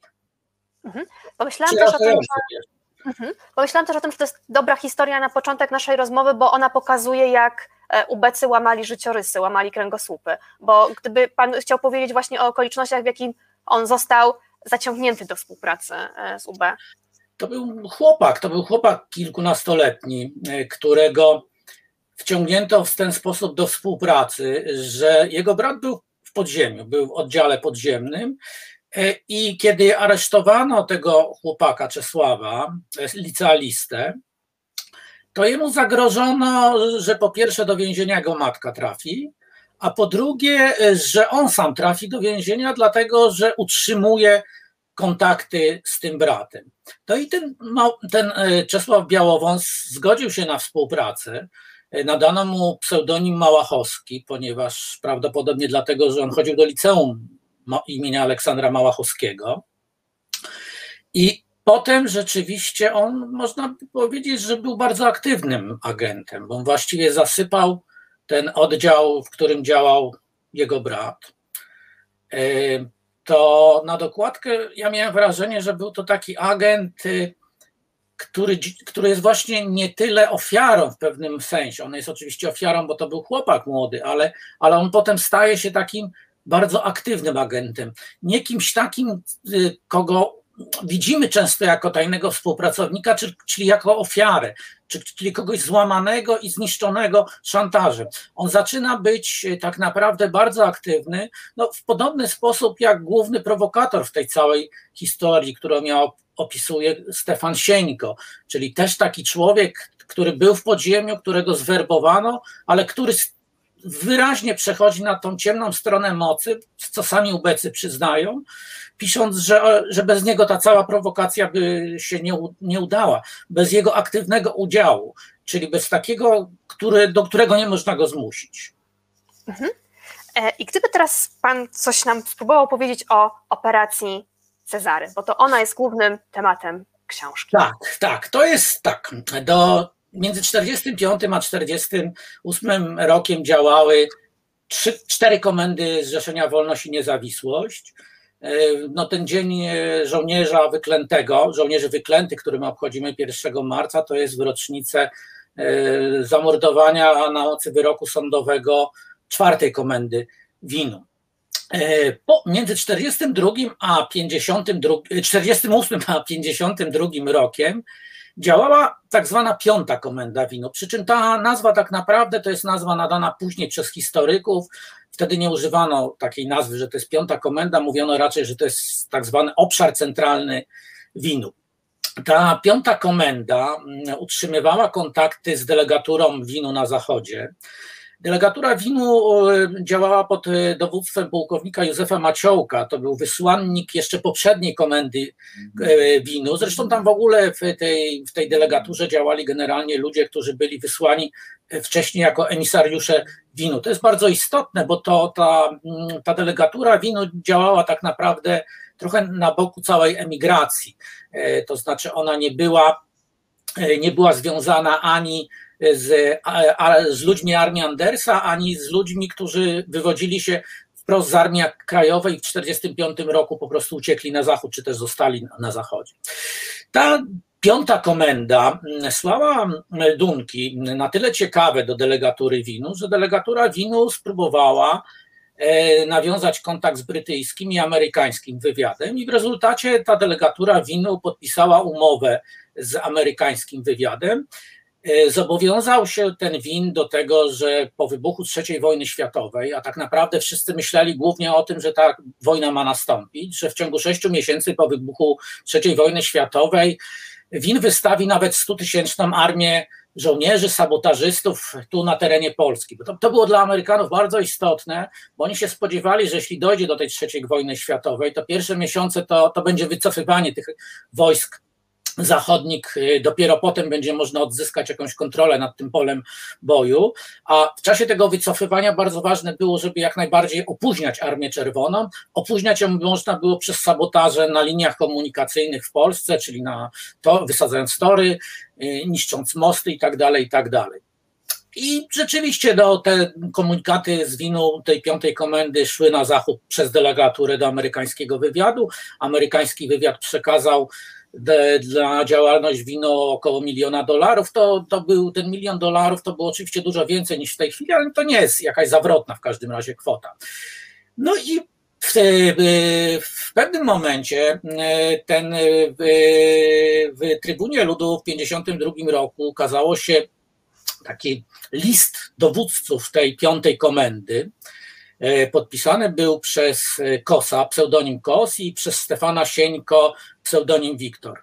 I oni w tym, e, w tym akcie ujawnieniowym pisali o tym, że tak naprawdę, że oni są rozczarowani tym wszystkim, co się dzieje, że oni są przerażeni wręcz tym, jak Amerykanie widzą rolę winowców w Polsce, bo, bo ten konflikt, ta trzecia wojna światowa to tak naprawdę oznacza zniszczenie Polski, że oni też zaczynają doceniać to, że komunistom udało się odbudować Polskę, czy też odbudowuje się Polskę. I zaraz po tym, jak ten, e, e, pojawił się ten komunikat e, w prasie, to ubecy zrobili takie rozpoznanie, jak ludzie odbierają, odbierają to, ten komunikat. I rzeczywiście niektórzy byli całkowicie przekonani do racji tych, tych winowców, że to kompletnie nie ma sensu. Inni spodziewali się, że, że ci winowcy zostaną wkrótce zamordowani, albo przynajmniej będą procesy. No i właściwie w takiej nieświadomości y, Polacy żyli przez kilkadziesiąt lat, bo dopiero w połowie lat 80., kiedy ukazała się książka Henryka Piecucha Siedem rozmów y, z generałem Władysławem Pożogą, dyrektorem i wicedyrektorem, w każdym razie to był y, wiceminister bezpieczeństwa i kontrwywiadu, I w tej książce zostało napisane, że ta cała piąta komenda to była mistyfikacja, że tą całą piątą komendę założyło Ministerstwo Bezpieczeństwa Publicznego, że tam głównymi dowodzącymi byli albo ubecy, albo agenci. To było, dość, to było szokujące tak naprawdę, bo ta prawda o tym, że, ta prowoka- że to była prowokacja, tą prawdę udało się utrzymać przez kilkadziesiąt lat. Ubekom prawdopodobnie zresztą bardzo na tym zależało, żeby tą prawdę wcześniej nie ujawnić, bo oni się szkolili na takim materiale tajnym szkoleniowym opracowanie Cezary. I według tego opracowania e, e, przygotowywali prawdopodobnie niektóre swoje operacje w latach PRL. Mhm. E, pana książka łączy, ja bym powiedziała, elementy e, dratu szekspirowskiego, bo to dramatyczne losy postaci, thrillera, e, sensacji. I nie chcę, żebyśmy zdradzali wszystkiego, żeby nasi słuchacze, słuchaczki przeczytały, przeczytali tę książkę koniecznie, ale jeszcze są te historie, które dobrze byłoby, żebyśmy dzisiaj opowiedzieli.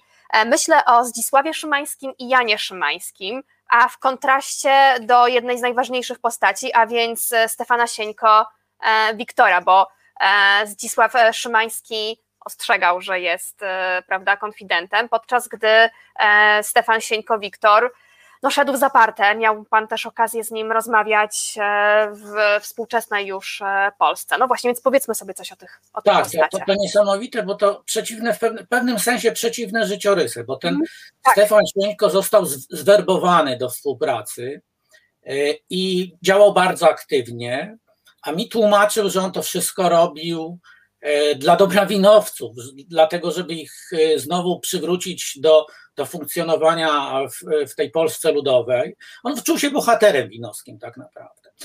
Poza tym on uważał, że właściwie nie było kompletnie żadnego innego wyboru. Natomiast Zdzisław Szymański to była osoba, która, której, która właściwie była przeciwieństwem tego Sieńki, ponieważ jego też zwerbowano, E, właściwie w taki sam sposób jak, jak Sieńkę, przy czym e, on miał być ich agentem, przy czym natychmiast jak on wyszedł z UB, to zaczął od ostrzegania swoich, swoich e, współpracowników, że został zwerbowany i w ten sposób było oczywiste, że on nie, nie będzie mógł zaszkodzić tym ludziom. No i on za, przy, przy, przypłacił to więzieniem.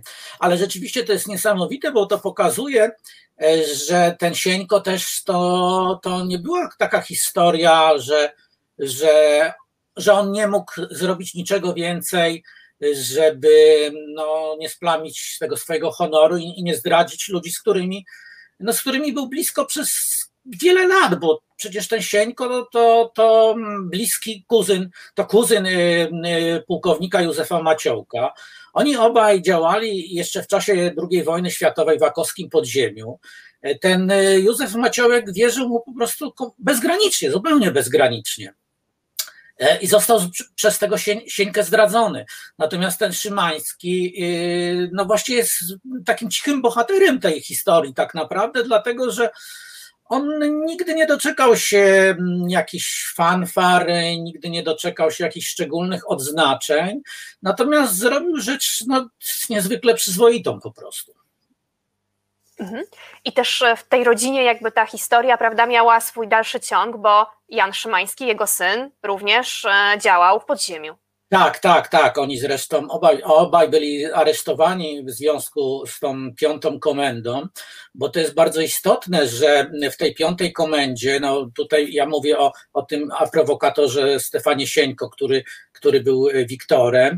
E, dowódcą był rzekomo e, KOS, czyli najczęściej taki prawdopodobnie pułkownik bezpieki Henryk Wędrowski, ale w, te, w ten aparat fikcyjny wciągnięto całą masę prawdziwych ludzi, e, którzy albo byli kiedyś związani z podziemiem i ich na nowo jakby manipulowano i wciągano w operacje, udając, udając prawdziwą, prawdziwe podziemie, albo też e, po prostu no, nawiązywano, ci wysłannicy tej piątej komendy nawiązywali kontakty e, z oddziałem, na przykład nawiązali kontakt z oddziałem Huzara, po to, żeby go podporządkować piątej komendzie, a potem, potem aresztować. Ale tragedia też tej piątej właśnie komendy polega na tym, że ci ludzie, którzy byli wciągani do operacji, e, przypłacili, no niektórzy przypłacili życiem to, że zostali, oni zostali oszukani, tak jak na przykład dwóch skoczków, Stefan e, Skrzyszowski i Dionizy Soskowski. To byli dwaj wysłannicy tej piątej komendy. To znaczy, z nim ich wysłali oficerowie i agenci UB, podający się właśnie za żołnierzy winu. Wysłali ich do, na zachód, do Niemiec, do, do delegatury, żeby oni tam się szkolili na szpiegów, y, sabotażystów, a potem, żeby ich tu przysłano do współpracy z, z piątą komendą. I rzeczywiście oni zostali wyszkoleni, potem zostali z amerykańskiego samolotu zrzuceni. Tu przejęła, przejęli ich y, rzekomi winowcy. Oni dwaj siedzieli w dwóch mieszkaniach na tajnych kwaterach, jeden w Warszawie, drugi pod Warszawą i składali meldunki tutaj tym rzekomym winowcom, a nawet spisywali to, czego się dowiedzieli tam na zachodzie. No po czym pewnego dnia ich aresztowano i skazano obydwu na śmierć. Ja jestem absolutnie przekonany, że oni do końca nie dowiedzieli się, że zostali oszukani. Tu jest szczególna tragedia tego, bo nawet patrząc z punktu widzenia tego komunistycznego wymiaru sprawiedliwości, państwa komunistycznego, to oni nie byli w stanie wyrządzić temu państwu żadnej szkody, ponieważ od momentu, kiedy oni zostali zrzuceni do Polski, na wybrzeżu, to oni byli cały czas pod kontrolą ubeków. Oni nie spotykali się z żadnymi Polakami, którzy nie byli albo ubekami, albo agentami. Oni byli pod pełną kontrolą. No ale wykorzystano, wykorzystano tą ich tragedię mm, do, do propagandy tak naprawdę, bo ukazywały się artykuły w czasie ich procesu, a to i wyposażenie szpiegowskie, hełmy, pistolety, truciznę wystawiono na takiej propagandowej wystawie Oto Ameryka.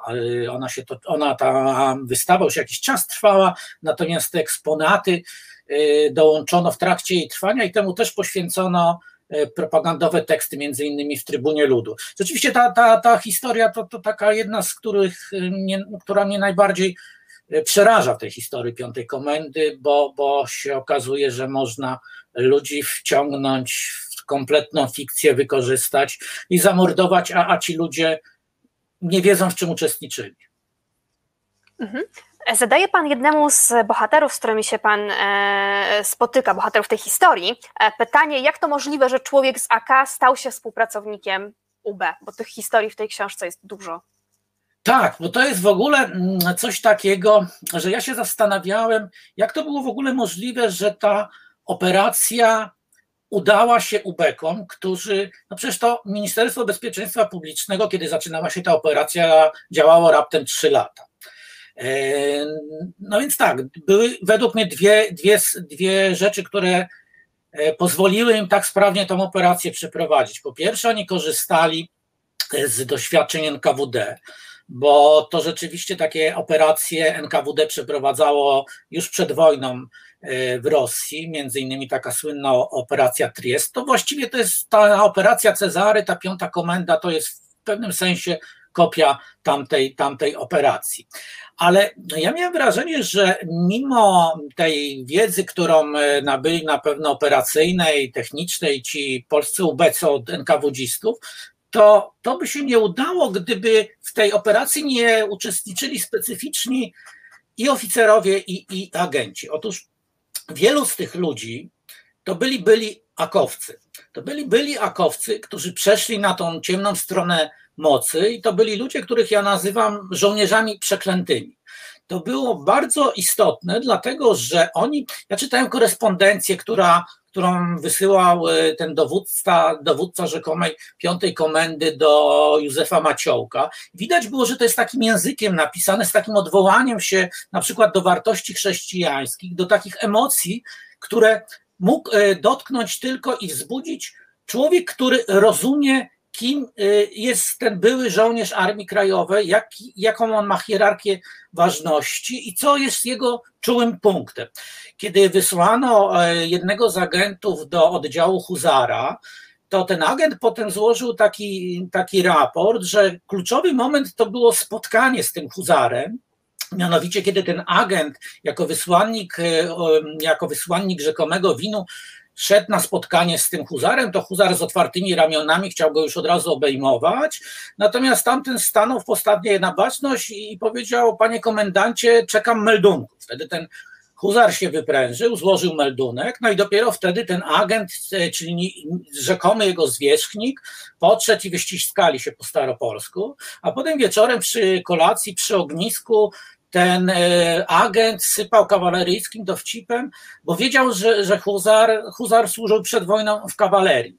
To było wszystko takie coś, czego by ubecy, tacy, którzy wywodzili się, którzy mieli przeszłość komunistyczną przed wojną, nie, oni by nie, tego nie potrafili zrobić, bo oni nie znaliby tego języka, oni by nie znali tych dowcipów, oni by nie znali tego, tego środowiska. I tak naprawdę w tej historii to ci żołnierze przeklęci stanęli naprzeciwko żołnierzy wyklętych. Gdyby nie ci żołnierze przeklęci, czyli ci byli akowcy, no to ja nie sądzę, żeby ta operacja była takim z punktu widzenia UB, UB sukcesem. Mhm. E, I teraz, gdyby Pan nam chciał troszkę powiedzieć o samym pisaniu książki i o tym, ile lat ta historia za Panem e, chodziła. Jest to imponująca e, baza źródłowa, tak, kiedy zajrzymy do bibliografii, ile archiwów IPN i też sporo Pan przemyca w tej książce informacji o tym, jak się spotykał z poszczególnymi osobami, ile lat, no właśnie, ile lat ta historia z Panem jest. Ja po raz pierwszy pisałem o piątej komendzie chyba w połowie e, lat 90., jeszcze kiedy byłem dziennikarzem, reporterem Gazety Wyborczej. W dziale reportażu właściwie zajmowałem się najczęściej reportażem historycznym i o tej piątej komendzie napisałem przynajmniej trzy duże reportaże. Potem ta historia jakoś do mnie wracała, a kiedy, y, kiedy, y, przy czym była olbrzymia różnica między zbieraniem materiału do tej książki w latach 90., a, a, a teraz. Y, wtedy można było przede wszystkim jeszcze porozmawiać z ludźmi, którzy w tej historii jakoś uczestniczyli. Teraz właściwie już prawie nie ma z kim rozmawiać. Natomiast w tych latach 90. ja praktycznie nie miałem dostępu do, do żadnych dokumentów. Ja miałem około 200 stron kserokopii, które zdobyłem z prywatnych źródeł, bo w archiwum Urzędu Ochrony Państwa, w archiwum MSW właściwie niczego się nie dawało wyciągnąć, bo tam nikt nie bardzo wiedział, co, co, co gdzie się w ogóle znajduje tak naprawdę. Natomiast teraz, kiedy zasiadłem do pisania parę lat temu tej książki, no to w archiwach IPN-u znalazłem ponad 60 tysięcy stron dokumentów związanych właśnie opisujących samą tą operację Cezary. To rzeczywiście gigantyczny, gigantyczny materiał, przy czym jego zaletą było jeszcze też to, że jedną z osób, które składały y, te meldunki był taki agent szpieg y, Marian Strużyński, który potem pod pseudonimem Marian Ryniak pisał takie szpiegowskie książki. E, może one nie były wybitne, ale już w tych jego tekstach, w tych jego raportach, raportach widać było to zacięcie literackie i na przykład opisywanie mnóstwa szczegółów. E, te szczegóły to potem dla mnie, dla reportera były czymś niesamowitym, bo to dawało się na przykład to tworzyć na podstawie tego jego opisu drogę, drogę przerzutu, to co no, niemal minuta po minutę minucie się działo, więc to absolutnie fantastyczny, fantastyczny papierowy materiał, ale, no, ale rzeczywiście no teraz się nad, nad książką kompletną, znaczy nad, teraz nad takim tekstem zupełnie inaczej można pracować niż, niż wtedy można było pracować, no tylko tyle, że tak, wtedy nie było dokumentów, byli ludzie, teraz są dokumenty, nie ma ludzi. Mhm. I ostatnie moje pytanie o Janusza Kurtykę.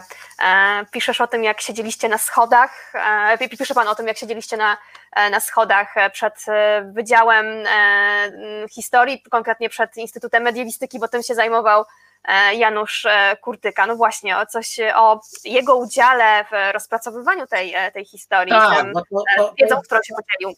To jest rzeczywiście takie, dla, ja, ja cały czas mam to spotkanie nasze e, e, przed oczami, e, bo, bo żeśmy w tym słońcu w Krakowie siedzieli na schodach i rozmawiali o historii no, no sprzed pół wieku. Janusz Kurtyka był wtedy zaangażowany w wypublikowanie zeszytów historycznych winu. I to właściwie było najcenniejsze wtedy źródło tak naprawdę wiedzy o winie, bo w latach 90. wcale tak strasznie dużo o winie się nie pisało. W latach 90. bardzo dużo się pisało o Armii Krajowej, ale o podziemiu winowskim to tak naprawdę wcale tak dużo się dużo nie pisało. No i niesamowite było to, że, e, że, e, że ten Janusz Kurtyka dał mi między innymi rozpracowane przez siebie pseudonimy, kryptonimy związane z tą piątą komendą, zanim jeszcze sam je, sam je opublikował. E, rzeczywiście, no to, to, to, to kapitalny był materiał, ale no widać było, że mu chyba bardziej zależy po prostu na tym, żeby tą pamięć o winowcach e, przywracać, niż żeby jakieś swoje zasługi podkreślać, bo no wiadomo, każdy ma taką potrzebę, żeby te najcenniejsze materiały samemu opublikować, żeby to pokazać, a, a, a to, to było kapitalne. Zresztą potem żeśmy wie, wiele razy rozmawiali, ja wiele, no, wielokrotnie korzystałem z, z jego wiedzy związanej z tym podziemiem winowskim e, i pod względem dokumentalnym, ale też pod względem kontaktów z ludźmi, bo on rzeczywiście był szanowany w tym winowskim, e, winowskim świecie. E, I no, rozmowa z, z nim, znaczy jego rekomendacja była dla, dla mnie zwykle bardzo cenna. Mhm. Bardzo, bardzo dziękuję. Mam nadzieję, że też jeszcze będzie okazja się spotkać i porozmawiać o innych książkach pana Piotra Lipińskiego, a więc o biografii e, Cyrankiewicza, Gomułki, e, Bieruta. Teraz Cyrankiewicz został wznowiony przez wydawnictwo Czarne, a dzisiaj rozmawialiśmy o książce Kroków 7 do końca, ubecka operacja, która zniszczyła podziemie. Książkę bardzo polecamy. Bardzo panu dziękuję za e, rozmowę. Bardzo dziękuję za zaproszenie. I teraz zapraszamy na e, krótką e, przerwę, a po przerwie zmienimy nieco klimat i ruszymy w podróż po Wołyniu. Słuchasz Resetu Obywatelskiego. Reset Obywatelski. Medium, które tworzysz razem z nami. Komentuj, pisz i wspieraj. Dobry wieczór Państwu. Dobry wieczór w Resecie Obywatelskim. Oglądają Państwo premierowy odcinek audycji historycznej Dawno, dawno czemu. E, Estera Fliger. E, jesteśmy po pierwszej e, godzinie programu z profesorem Rafałem Wnukiem, gdzie rozmawialiśmy o podziemiu niepodległościowym. Przez kolejne pół godziny rozmawialiśmy z Piotrem Lipińskim również o podziemiu, a teraz zmienimy nieco klimat, a właściwie o 180 stopni i spotkamy się z panią Natalią Bryszko-Zapór, która jest autorką wydanej właśnie przez Czarne książki Pogranicze Wszystkiego, Podróże po Wołyniu. E, mam nadzieję, że o, jest już z nami pani Natalia. Dobry wieczór. Dzień dobry. Tak, dobry wieczór. Pani Natalia Bryszko-Zapór jest dyplomatką, dziennikarką, tłumaczką z rosyjskiego i ukraińskiego. E, w latach 80. była działaczką opozycji antykomunistycznej. Bardzo się cieszę, że zgodziła się Pani dzisiaj z nami być. Dziękuję pierwsze... bardzo za zaproszenie. Cieszę się. I moje pierwsze pytanie, właściwie może przeczytam fragment książki. Po co pisać książkę o Wołyniu, skoro on już nie istnieje? Pytano mnie, gdy zaczynałam zbierać materiały do tego reportażu. Odpowiedź jest prosta. Wołyń istnieje i żyje własnym e, życiem. Pytanie do autorki. Właśnie, dlaczego książka i jakim życiem dzisiaj żyje Wołyń? Książka właśnie dlatego, y, co na wstępie, ja jeździłam na Wołyń wcześniej. Zaczęło się od tego, że e, znaczy pomysł na to, żeby w ogóle pisać o Wołyniu, y, pojawił się y, po rozmowie z Nową Europą Wschodnią, dla której pisałam taki krótki reportaż o dzisiejszym Wołyniu. E, I uzbierało mi się wiele materiału. Ja wtedy sama zrozumiałam, jak e, szalenie mało wiemy ja do czynienia mam z Ukrainą od dawna y, i wydawało mi się, że, że wiem wiele.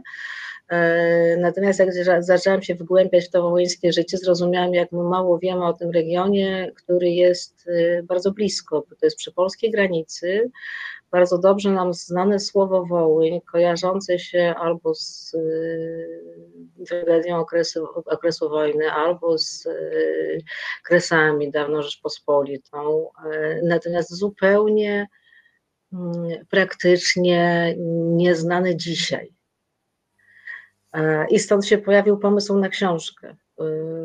Zaproponowałam wydawnictwu, wydawnictwo pomysł, wydawnictwu pomysł się spodobał i od tego zaczęły się moje już y, podróże po Wołyniu bardziej pod tym kątem. Ja tam mhm. jeździłam ze względów prywatnych, a y, pracował tam mój mąż, on mi bardzo pomagał zresztą w zbieraniu tego materiału później i, y, i te podróże otworzyły mnie samej oczy na to, co jest tak blisko, tuż za miedzą i nie całkiem znane I mam taką nadzieję, że może książka kogoś zaciekawi również i komuś się będzie chciało o tym dzisiejszym Wołoniu więcej dowiedzieć. Mhm. E, ja bardzo lubię taką koncepcję, którą przygotował, opracował Pierre Nora, miejsca pamięci, więc to jest takie miejsce często symboliczne, wyobrażone, nie zawsze rzeczywiste, ale funkcjonujące gdzieś w zbiorowej wyobraźni. I chciałam Panią zapytać, jakim miejscem pamięci jest Wołyń dla Polaków, a jakim dla Ukraińców? Innym. Y, pamięć historyczna różni się. E, pamięć historyczna, która na Wołyniu została bardzo mocno wyjałowiona przez okres, w okresie Związku Radzieckiego e, i nadmiernie wykorzystywana obecnie i w Polsce, i w Ukrainie, i wykorzystywana również przez y, Rosję, niekoniecznie w dobrych intencjach, jako narzędzie polityki. Na tym chyba cierpi y, cały ten, cały ten region i po, po części nasze stosunki i na pewno e, na pewno z, wyobrażenie samych Wołynian o ich własnej historii. Oni mówią często teraz, y, y, nasza świadomość historyczna jest y, znikoma, jest bardzo mała. My chcemy więcej wiedzieć, my chcemy szukać. Ja myślę, że warto byłoby szukać razem, a nie przeciwko sobie. Mhm. E, I mm, właśnie, porozmawiajmy troszeczkę może więcej o tym klinie, który jest wbijany e, w relacje Polaków i e, Ukraińców, bo również Pani o tym pisze, iż taki właśnie jest klimat polityce, polityki historycznej, natomiast ludzie na Wołyniu żyli własnymi zmartwieniami w innej, złożonej i niepewnej jutra rzeczywistości, tak Pani pisze, więc spróbujmy jeszcze troszeczkę właśnie pociągnąć ten temat do tego klina, który wbija polityka w nasze, w nasze sąsiedzkie relacje. Ja opisuję tę książce, jest jedną z pierwszych y, y, y, sytuacji. Książka generalnie opiera się E, na tym, co widziałam i co słyszałam. Ja starałam się rozmawiać z ludźmi, ja starałam się nie pisać wiele od siebie, to znaczy swojego jakiegoś tam komentarza, czy, czy, czy, czy własnej opinii, którą mam oczywiście, ale e, bardzo chciałam e, oddać głos tym, którzy tam mieszkają, albo tym, którzy jakoś byli kiedyś na przykład z związani. Jedna z pierwszych sytuacji, z którymi, z którymi się zetknęłam, ja o tym piszę w książce, była w Mielnikach, to jest taka przygraniczna miejscowość, tam jest y, polskie upamiętnienie, y, polskie upamiętnienie z 1939 roku, które zostało w którymś momencie ochlapane farbą. I ja wtedy y, miesiąc czy dwa miesiące później rozmawiałam z,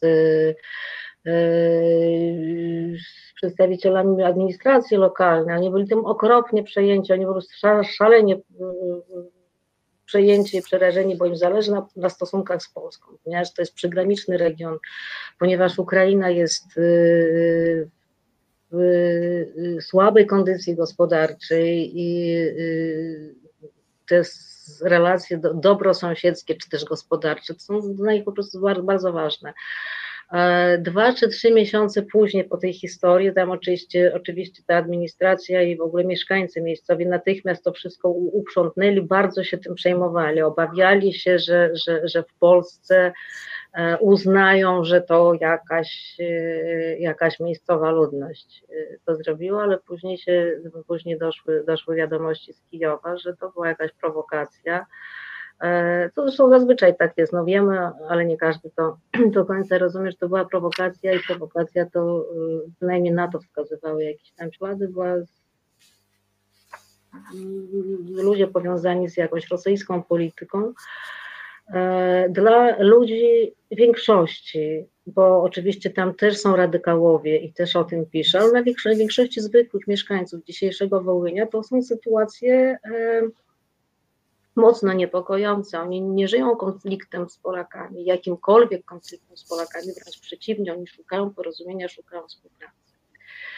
E, bo taka jest ich sytuacja. To nawet nie chodzi o e, jakąś mentalną bliskość czy, czy przyjaźń, po prostu, po prostu e, sytuacja gospodarcza, sytuacja polityczna, sytuacja Ukrainy, która jest w konflikcie z Rosją, ludziom na Wołyniu każe się niepokoić, kiedy się eskaluje konflikty z Polską. Tak to wygląda dzisiaj. Mhm. Powiedziała Pani o książce. Ja nie chciałabym opowiadać y, tutaj przed Państwem tak. książki, bo ona oczywiście jest do przeczytania, a, ale się jakimiś refleksjami tylko podzielić. To, jest, y, to są tematy ważne, aczkolwiek nie tylko historią, bo zaczęliśmy od tego, właśnie wcale nie tylko historią i chyba najmniej historią. Żyją ci ludzie na Wołyniu współcześnie. Tam jest mnóstwo problemów, jest y, naprawdę problemy są gospodarcze, problemy. Ja zaczynałam pisać książkę wtedy, kiedy jeszcze wszyscy bardzo mocno przeżywali Donbas. Wołynia dużo żołnierzy pojechało tam, gdzie e, właściwie z każdej miejscowości, prawie że każdej wioski ktoś tam przynajmniej był, jeśli nie wrócił ranny albo w ogóle nie wrócił stamtąd. E, żyli bardziej tym, żyli swoimi troskami o byt. Jest olbrzymia migracja, oczywiście większość ludzi jeździ do Polski, żeby zarobić cokolwiek. E, I ludzie żyją swoimi troskami, ale też jakimiś swoimi radościami. Pisałam książkę w okresie wyborczym. E, mhm. Zaczynałam wtedy, kiedy rządził Petro Poroszenko, że był prezydentem. Kończyłam książkę wtedy, kiedy już przez pewien czas y, rządziła ekipa Władimira Załęskiego. To wszystko oczywiście przeżywano tam również i o tym też jest mowa w książce. Oczywiście, że, że, że dzisiejszy Wołyń nie żyje historią, ma o wiele więcej y, trosk i problemów codzienności własnych, ale też emocji różnych, radości, nadziei, nadziei na europejskość, na, na to, że kiedyś Ukraina będzie e, stowarzyszy, znaczy będzie też częścią wspólnoty europejskiej. Mhm. A gdyby mogła Pani powiedzieć e, kilka zdań więcej na temat właśnie tego, w jaki sposób konflikt e, na Krymie, agresja e, rosyjska na Krym odbija się na społeczności Wołenia? No, jeśli chodzi o Krym, to odbija się dokładnie tak samo jak w całej Ukrainie. Natomiast jeśli chodzi o konflikt zbrojny, o wojnę faktycznie sponsorowaną przez Rosję w Donbasie, e, to odbija się e, konkretnie na Wołyniu. Przekonywano mnie, takie są statystyki, więc nie mam powodu im nie wierzyć, że statystycznie rzecz biorąc na jednego mieszkańca na wojnę tam na wschodzie, daleko od obwodu wołyńskiego. Mówimy cały czas o obwodzie wołyńskim, który w tej chwili w Ukrainie nazywam Wołyniem. On jest o wiele mniejszy e, niż przedwojenne województwo wołyńskie i niż tym bardziej niż historyczny, historyczny Wołyń, historyczna kraina, e, ale ponieważ ja się skoncentrowałam akurat na tym obwodzie, czasami gdzieś tam poza niego wyjeżdżałam, ale to mam na myśli, mówiąc w tej chwili, mówiąc dzisiejszy Wołyń że jakby stamtąd y, na wojnę w Donbasie pojechała być może największa y, liczba y, żołnierzy. Przeżywały, przeżywali to ludzie, przeżywały to rodziny. Najpierw przeżywali sam początek wojny, później przeżywali powrót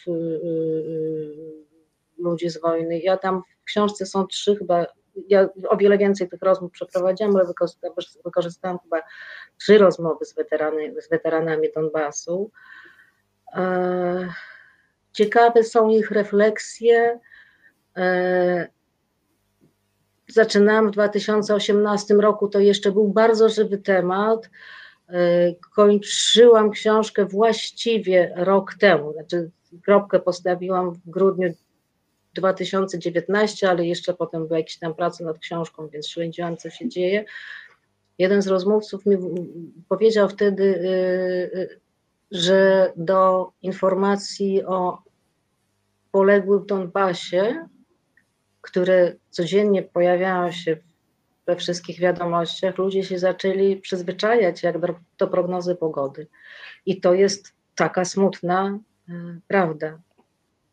Na Wołyniu wojny nie ma. Wołyń jest daleko od Donbasu, ale jednocześnie tą wojnę tam po prostu się bardzo odczuwa, tak jak pewnie w całej Ukrainie. Mhm. E, pisze pani e, tak, rozżalenie to często spotykany stan ducha wśród mieszkańców wołyńskiej prowincji. I też powiedziała pani w naszej rozmowie, że właśnie Wołyń e, ma swoje współczesne, ma swoje rozczarowania i swoje nadzieje. Gdybyśmy na koniec właśnie o tych rozczarowaniach i nadziejach spróbowały powiedzieć. A Oprócz samej wojny i oprócz, y, y, oprócz, tego, oprócz tego, że Ukraina ma niestety olbrzymiego i nieprzyjaz, nie, nieprzyjaznego w gruncie sąsiada, który jest y, e, jednym z potężnych jej problemów. Ukraina, która jest młodym państwem i potrzebuje spokoju oczywiście do tego, żeby się rozwijać jak każda państwowość, ma też swoje problemy głębokie, zakorzenione e, i utrwalające, się raz po raz problemy wewnętrzne. System, który powstał po rozpadzie Związku Radzieckiego w pierwszych latach niezależności ukraińskiej, systemu, którym, o którym zapewne wszyscy słyszeliśmy wielokrotnie, bo o tym się często mówi, czyli e, taka gospodarka, która jest szalenie zależna od e, niewielkiej liczby, ale ogromnych kapitałów to, co y, popularnie się nazywa y, systemem oligarchicznym, bardzo daje się we znaki. Daje się zwłaszcza we znaki, oj wie Pani co, idzie mój pies, obawiam się. Połóż się, kochany. Będzie nam przeszkadzał. E, wracając do tego, bardzo przeszkadza oczywiście po prostu